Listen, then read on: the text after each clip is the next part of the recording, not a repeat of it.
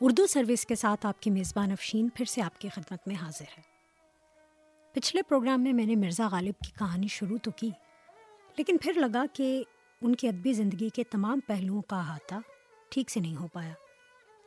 جیسا کہ مشہور زمانہ خطوط، جن کی کئی جلدیں آج تک چھپ رہی ہیں، اور انہی کی مدد سے ان کی ادبی اور ذاتی زندگی کے بہت سے گوشے بے نقاب ہوئے ہیں۔ اس کے ساتھ ہی ساتھ انہوں نے خطوں کو مشکل اور بوجھل زبان سے آزاد کر دیا اور ایسے خط لکھے کہ جیسے آمنے سامنے بیٹھے ہیں اور بات چیت ہو رہی ہے۔ ہر گوپال تفتہ کو ایک خط میں غالب لکھتے ہیں اور اپنے یتیم پوتوں کا ذکر کرتے ہیں۔ سنو صاحب، یہ تم جانتے ہو، زین العابدین خان مرحوم میرا فرزند تھا۔ اب اس کے دونوں بچے کہ میرے پوتے ہوتے ہیں، میرے پاس آ رہے ہیں۔ اور دم بدم مجھ کو ستاتے ہیں اور میں تحمل کرتا ہوں۔ مجھے کھانا نہیں کھانے دیتے، مجھ کو دوپہر سونے نہیں دیتے۔ ننگے ننگے پاؤں میرے پلنگ پر رکھتے ہیں۔ کہیں پانی لڑکھاتے ہیں، کہیں خاک اڑاتے ہیں۔ میں نہیں تنگ آتا۔ ایک اگلے خط میں بھی تفتہ کو لکھتے ہیں، بوڑھا ہو گیا ہوں، بہرا ہو گیا ہوں۔ سرکار انگریزی میں بڑا پایا رکھتا تھا۔ رئیس زادوں میں گنا جاتا تھا۔ پورا خلط پاتا تھا۔ اب بدنام ہو گیا ہوں۔ اور ایک بہت بڑا دبا لگ گیا ہے۔ کسی ریاست میں دخل کر نہیں سکتا۔ مگر ہاں استاد یا پیر یا مداح بن کر کچھ راہ و رسم پیدا کروں، کچھ فائدہ اٹھاؤں، کچھ اپنے کسی عزیز کو وہاں داخل کر دوں۔ دیکھو، کیا صورت پیدا ہوتی ہے۔ اس خط میں غالباً مرزا غالب اپنی اسیری اور اس سے ہونے والی بدنامی کا ذکر کر رہے ہیں۔ ذکر اس پریوش کا اور پھر بیان اپنا بن گیا رقیب آخر جو تھا رازداں اپنا منظر ایک بلندی پر اور ہم بنا سکتے۔ عرش سے ادھر ہوتا کاش کے مکان اپنا دے وہ جس قدر ذلت ہم ہنسی میں ٹالیں گے۔ بار آشنا نکلا، ان کا پاس ماں اپنا۔ درد دل لکھوں کب تک؟ جاؤں، ان کو دکھلاؤں، انگلیاں فگار اپنی خامخوں چکا اپنا۔ ہم کہاں کے دانا تھے؟ کس ہنر میں یکتا تھے؟ بے سبب ہوا غالب دشمن آسمان اپنا۔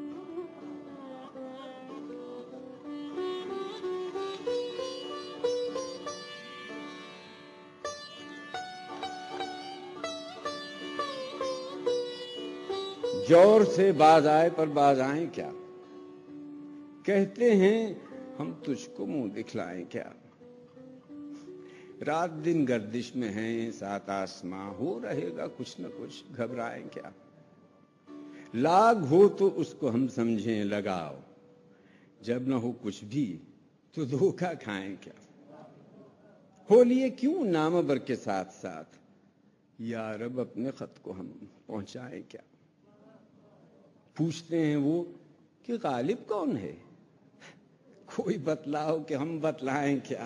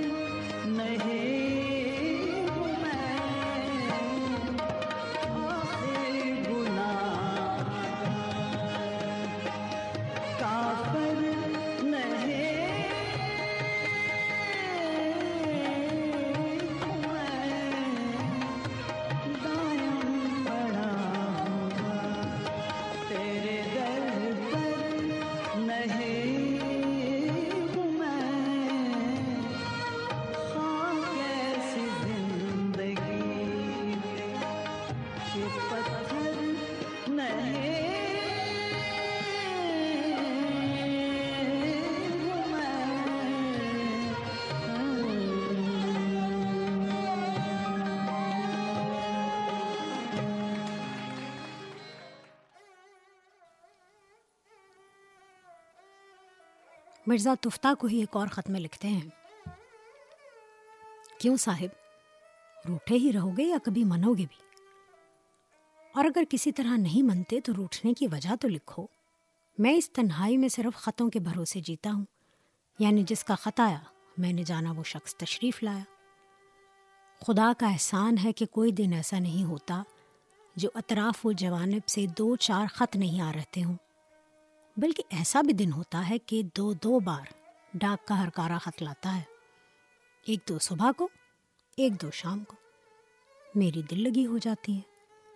دن ان کے پڑھنے اور جواب لکھنے میں گزر جاتا ہے۔ یہ کیا سبب؟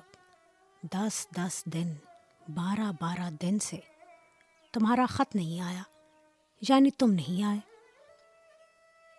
خط لکھو صاحب، نہ لکھنے کی وجہ لکھو۔ آدھ آنے میں بخل نہ کرو۔ ایسا ہی ہے، تو بے رنگ بھیجو۔ آدھانے کا ذکر یہاں اس لیے آیا کہ ان دنوں میں ڈاک کا ٹکٹ آدھانے کا تھا، جو کہ اچھی خاصی رقم تھی۔ صرف سرکاری افسران، تاجران ہی خط لکھتے تھے اور سپرد ڈاک کرتے تھے۔ فوجی سپاہیوں کے لیے البتہ رعایتی ٹکٹ مہیا کیے جاتے تھے تاکہ وہ گھر والوں سے رابطے میں رہیں۔ لیکن روزانہ ڈھیروں خطوط لکھنے اور موصول کرنے کے شوقین مرزا غالب کے لیے آدھ آنے کی گراں قیمت کچھ اہمیت نہ رکھتی تھی۔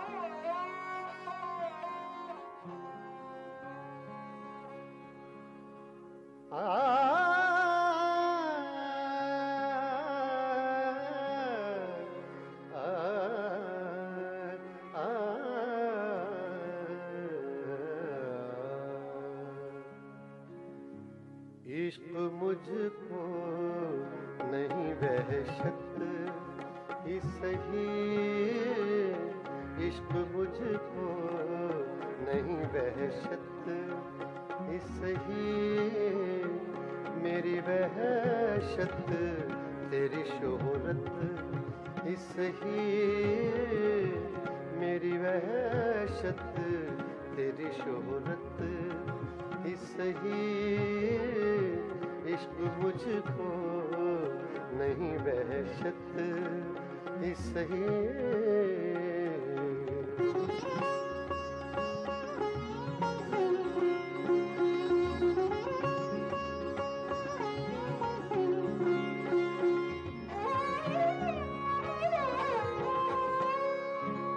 عطا کیجیے تعلق ہم سے۔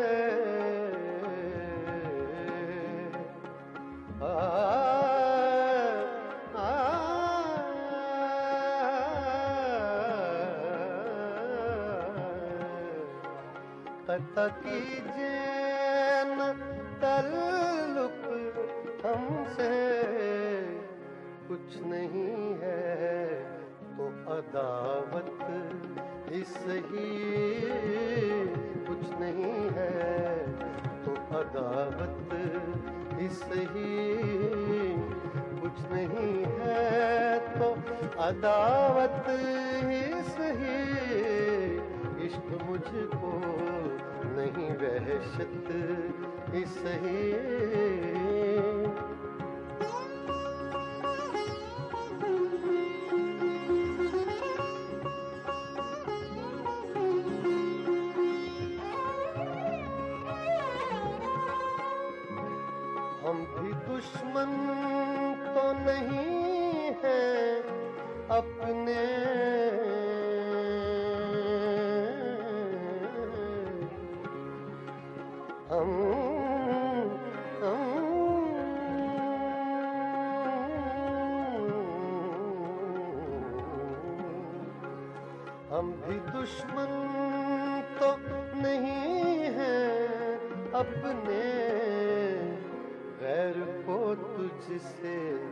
محبت، اس ہی غیر کو تجھ سے محبت، اس ہی غیر کو تجھ سے محبت ہی صحیح عشق مجھ کو نہیں وحشت ہی صحیح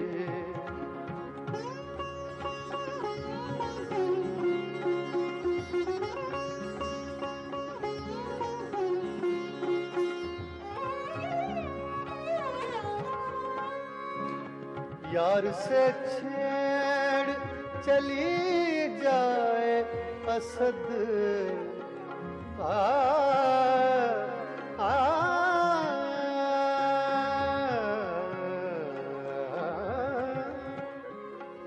یار سے چھیڑ چلی جائے اسد۔ گر نہیں بس تو حسرت۔ اس ہی گر نہیں، وصل تو حسرت۔ ہی گر نہیں، وصل تو حسرت۔ ہی سہی عشق مجھ کو نہیں، وحشت۔ ہی سہی عشق مجھ کو نہیں، وحشت۔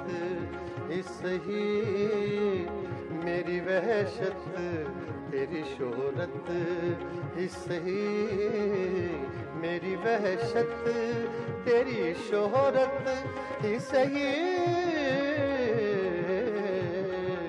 عشق مجھ کو نہیں وحشت ہی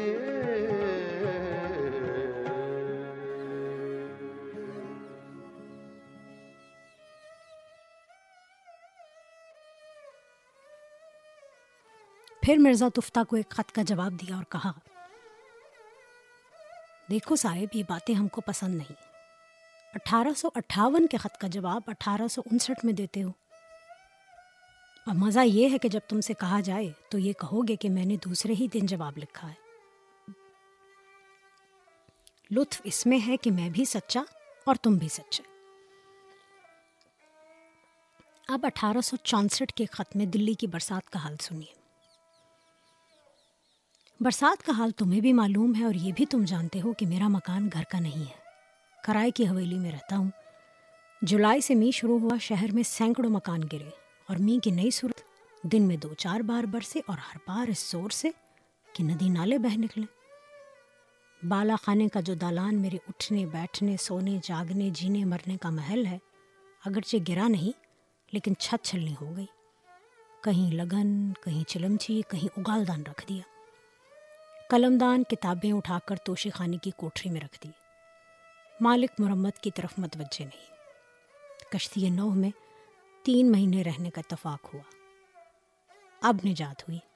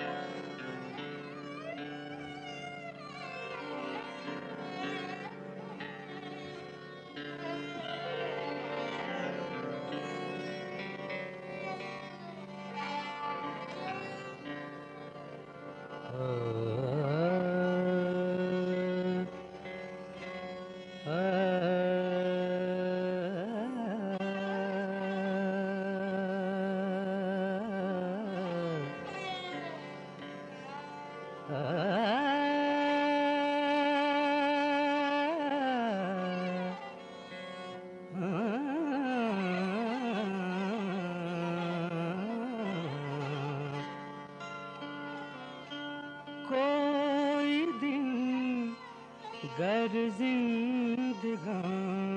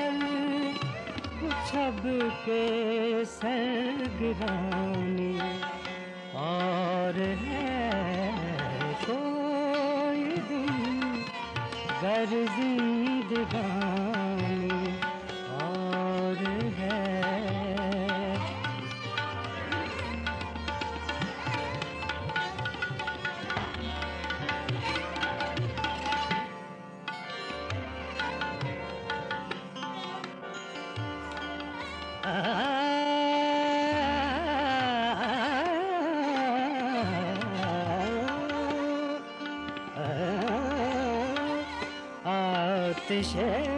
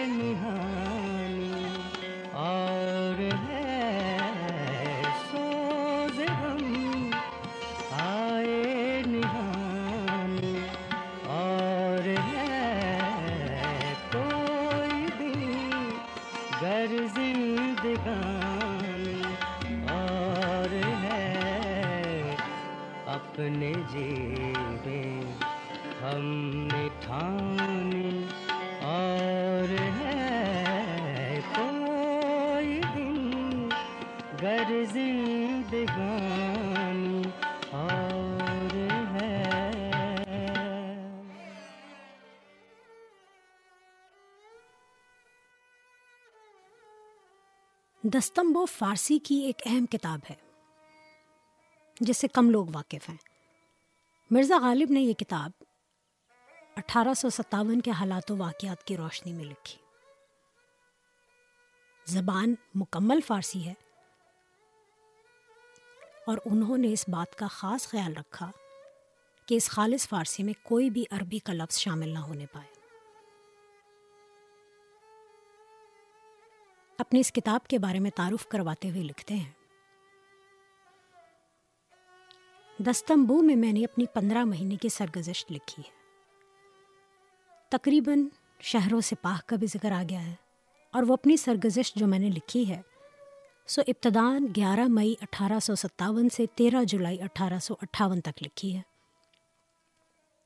شہر ستمبر میں فتح ہوا، اس کا بیان بھی ضمن آ گیا ہے۔ یہ کتاب مرزا غالب نے غدر کے واقعات رونما ہو جانے کے بعد انگریزوں کے لیے بطور خاص لکھی تھی، تاکہ مرزا غالب کی باغیوں کے ساتھ غیر جانبداری ثابت ہو جائے۔ وہ جان چکے تھے کہ عملی طور پر اب ہندوستان میں ایک ہی طاقت ہے اور وہ برطانوی حکومت ہے۔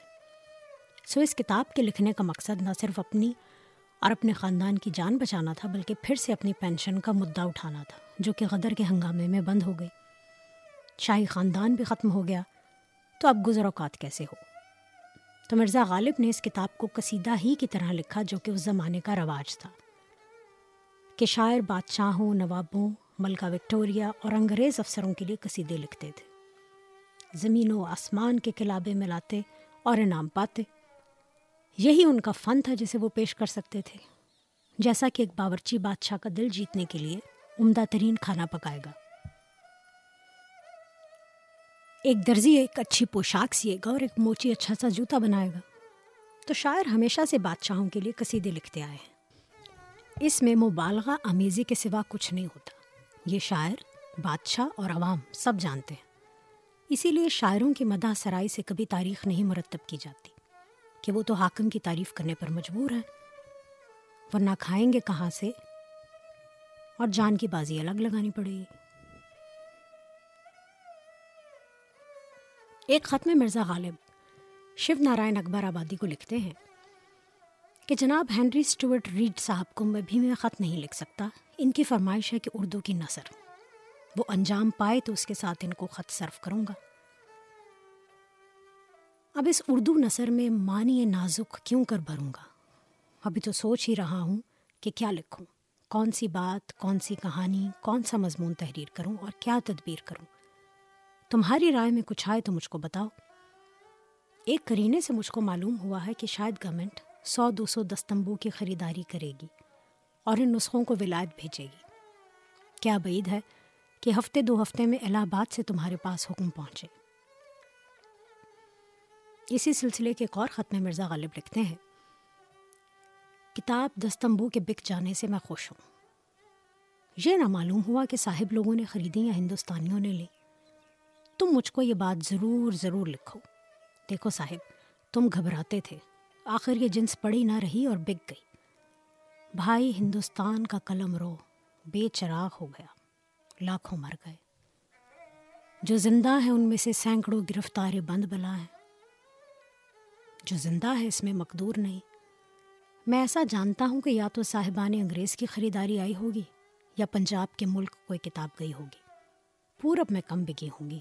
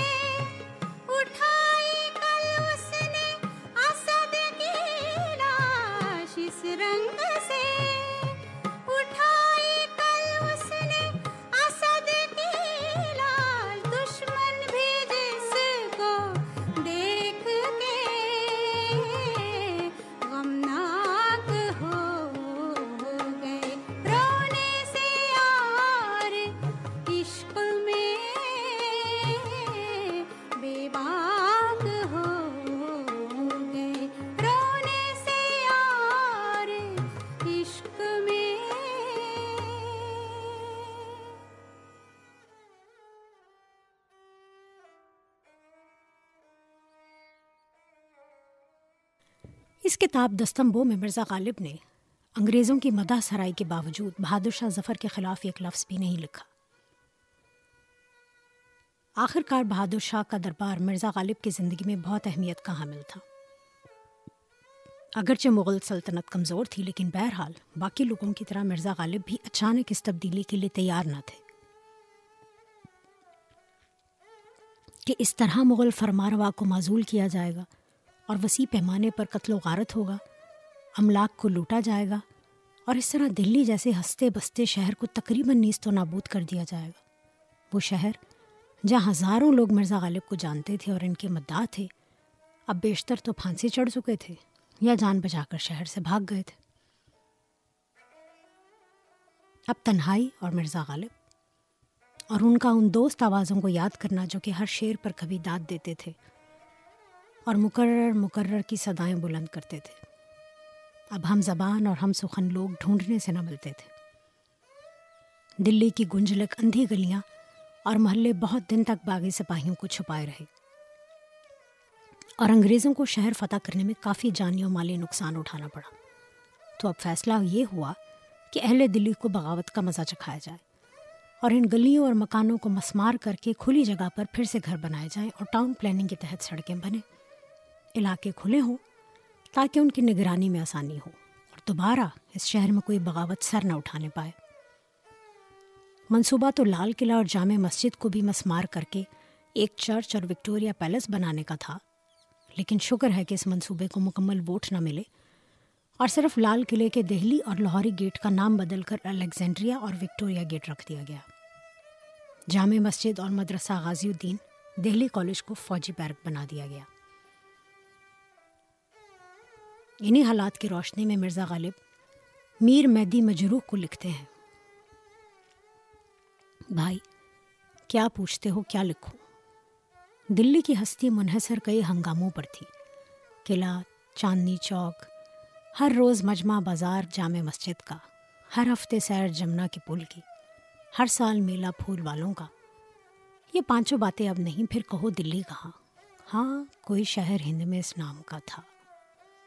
اے اب اہل دلی یا ہندو ہیں یا اہل حرفہ ہیں یا خاکی ہیں یا پنجابی ہیں یا گورے ہیں، ان میں سے تو کس کی زبان کی تعریف کرتا ہے؟ لکھنؤ کی آبادی میں کچھ فرق نہیں آیا۔ ریاست تو جاتی رہی، باقی ہر فن کے کامل لوگ ابھی بھی موجود ہیں۔ اللہ اللہ، دلی نہ رہی اور دلی والے اب تک یہاں کی زبان کو اچھا کہے جاتے ہیں۔ واہ رے، اس نے اعتقاد۔ ارے بندہ خدا، اردو بازار نہ رہا، اردو کہاں؟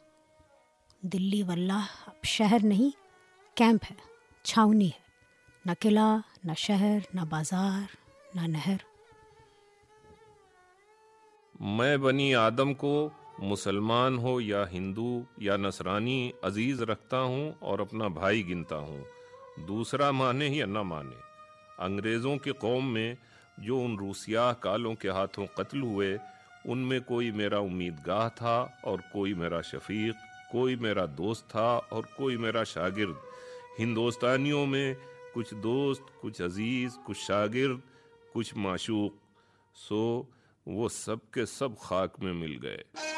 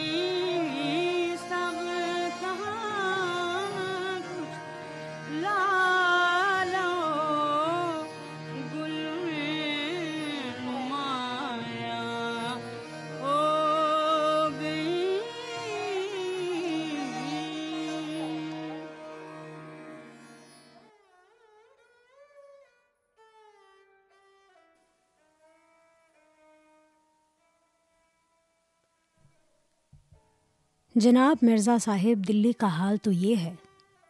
گھر میں تھا کیا؟ جو تیرا غم اسے غارت کرتا۔ وہ جو رکھتے تھے ہم ایک حسرت تعمیر۔ سو ہے۔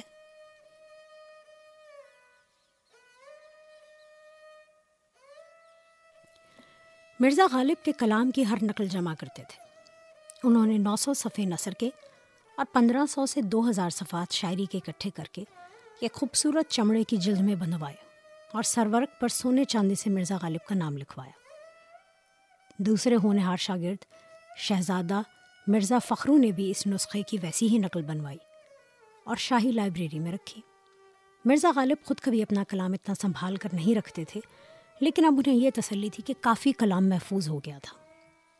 لیکن غدر کے زمانے میں مرزا ضیاء الدین اور شہزادہ فخرو دونوں کی لائبریریاں لوٹ گئیں اور سونے چاندی سے مزین مرزا غالب کے قلمی نسخے بھی لوٹ مار کا نشانہ بن گئے۔ تو یہ ایک اور نقصان ہوا غدر کے واقعات کا، جس کا اثر مرزا غالب کی زندگی پر براہ راست پڑا۔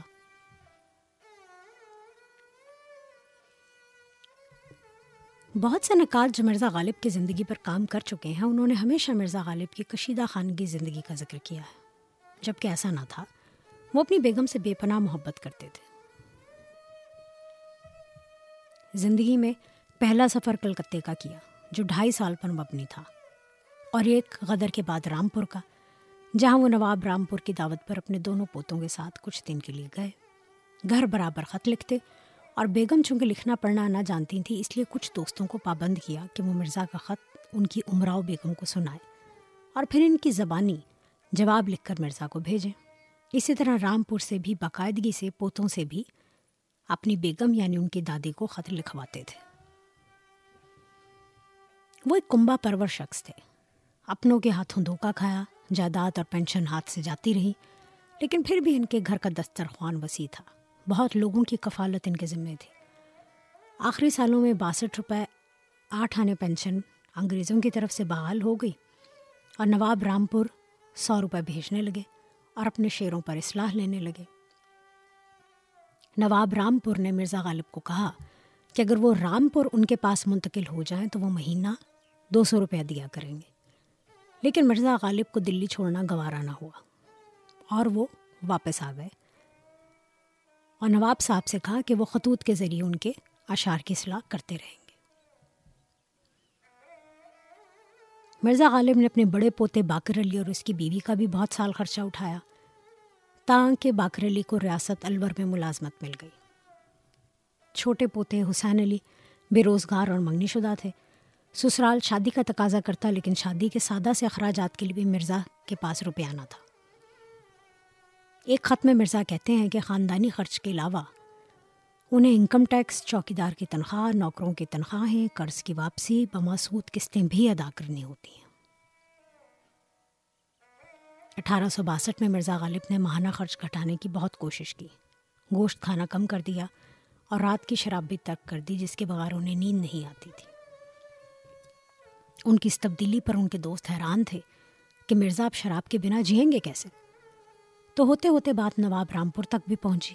انہوں نے سو روپیہ کے علاوہ اس مہینے کچھ اضافی رقم بھیجی، جس سے کہ قرضے ادا ہو گئے اور مرزا کا معمول پھر سے پہلے جیسا ہو گئے نواب رامپور کی وفات کے بعد ان کے بیٹے کلب علی خان نے مرزا غالب کا وظیفہ جاری رکھا۔ وہ شاعر نہ تھے، لیکن فارسی نثر لکھتے تھے اور انہوں نے اپنی فارسی نثر پر مرزا غالب سے اصلاح لینی شروع کر دی۔ مرزا غالب یہ جانتے بوجھتے بھی کہ رامپور وظیفے پر ان کا گزارا ہے۔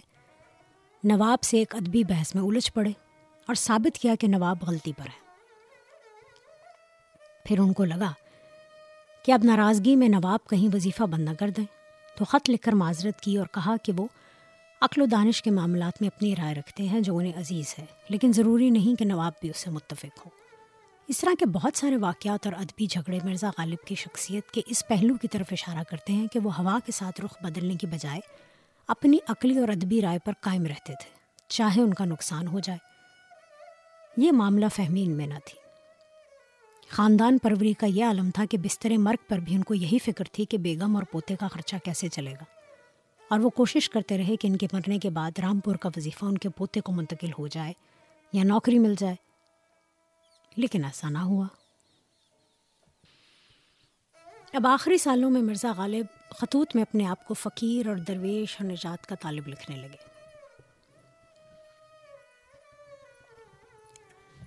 نہ تھا کچھ تو خدا تھا۔ کچھ نہ ہوتا تو خدا ہوتا۔ ڈبویا مجھ کو ہونے نے نہ ہوتا میں تو کیا ہوتا۔ ہوا جب غم سے یوں بے حس تو غم کیا سر کے کٹنے کا۔ نہ ہوتا گر جدا تن سے تو زانوں پر دھرا ہوتا۔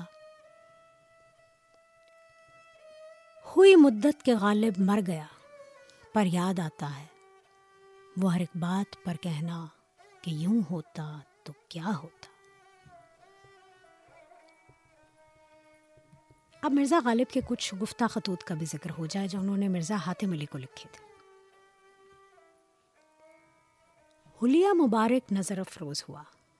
جانتے ہو کہ مرزا یوسف علی خان عزیز نے جو کچھ تم سے کہا اس کا منشا کیا ہے؟ کبھی میں نے بزم احباب میں کہا ہوگا کہ مرزا حاتم علی کے دیکھنے کو جی چاہتا ہے، سنتا ہوں کہ وہ طرح دار آدمی ہے۔ اور بھائی، تمہاری طرح داری کا ذکر میں نے مغل جان سے سنا تھا۔ جس زمانے میں کہ وہ نواب حامد علی خان کی نوکر تھی اور ان میں مجھ میں بے تکلفانہ رب تھا، تو اکثر مغل سے پہروں اختلاط ہوا کرتے تھے۔ اس نے تمہارے شعر اپنی تعریف کے بھی مجھ کو دکھائے ہیں۔ بہرحال، تمہارا حلیہ دیکھ کر تمہارے کشیدہ کامت ہونے پر مجھ کو رشک نہ آیا۔ کس واسطے؟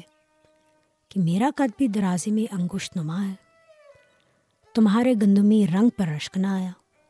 کس واسطے؟ کہ جب میں جیتا تھا تو میرا رنگ چمپئی تھا اور دیدہ ور لوگ اس کی ستائش کیا کرتے تھے۔ اب جو کبھی مجھ کو اپنا وہ رنگ یاد آتا ہے تو چھاتی پر سانپ سا پھر جاتا ہے۔ ہاں مجھ کو رشک آیا اور میں نے خونے جگر کھایا تو اس بات پر کہ داڑھی خوب گھٹی ہوئی ہے۔ وہ مزے یاد آ گئے۔ کیا کہوں؟ جی پر کیا گزری؟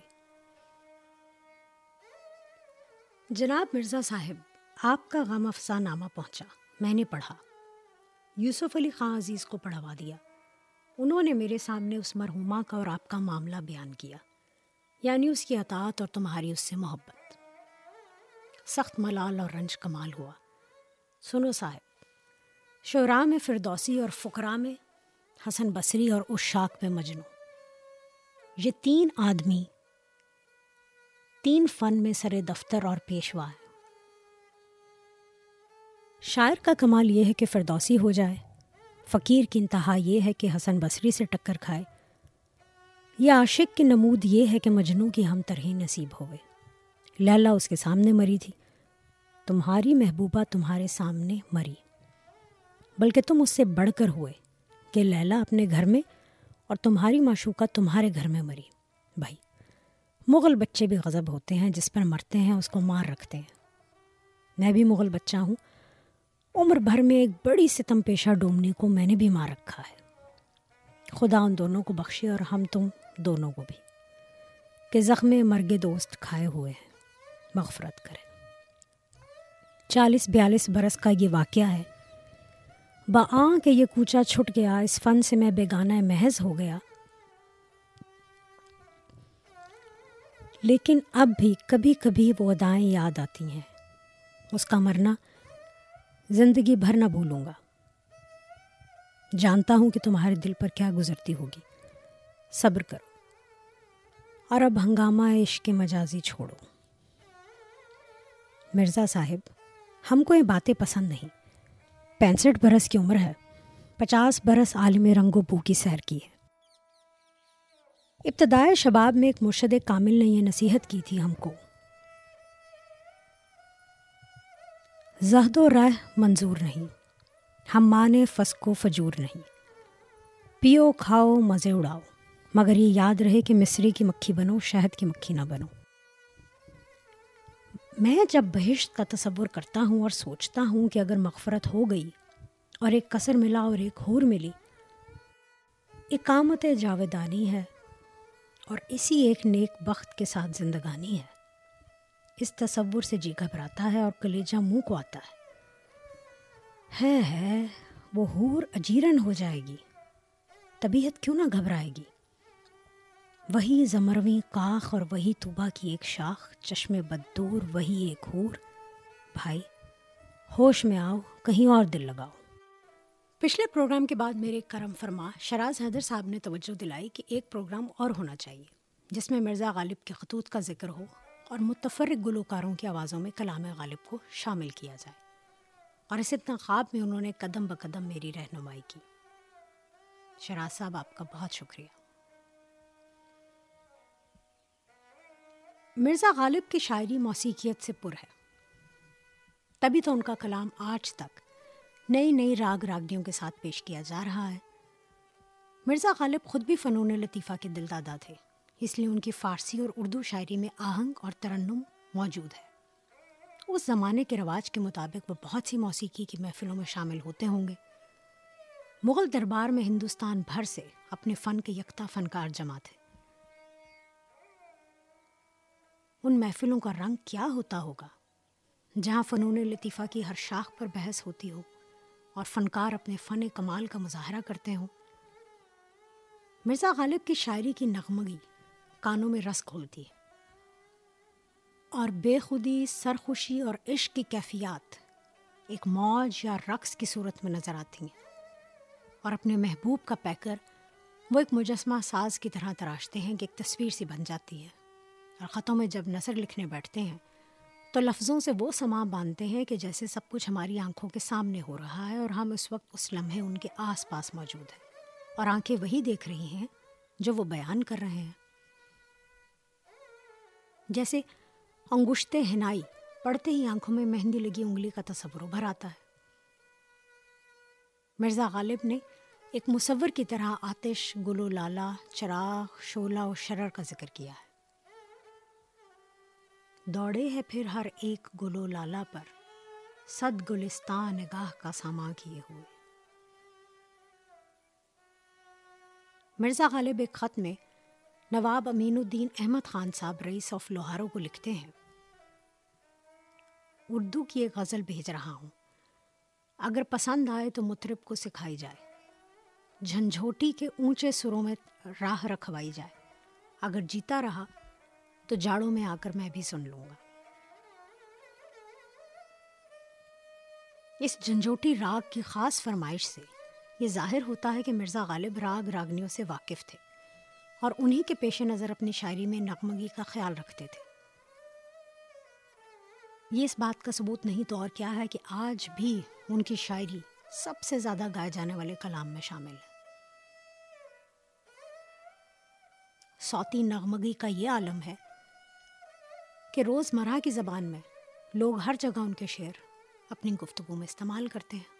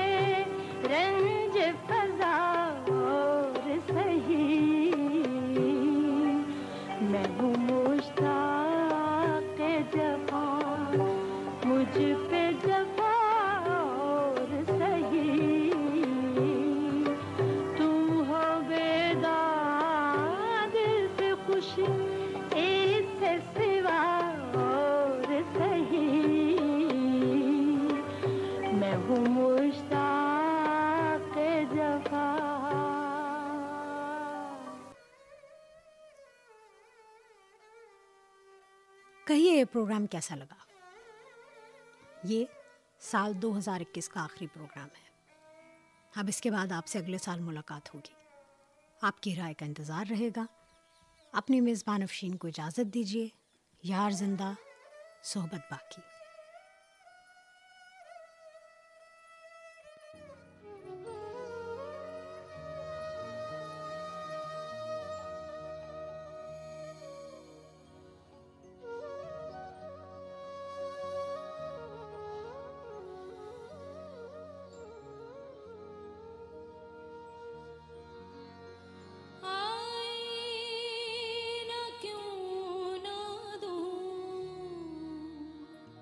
کہ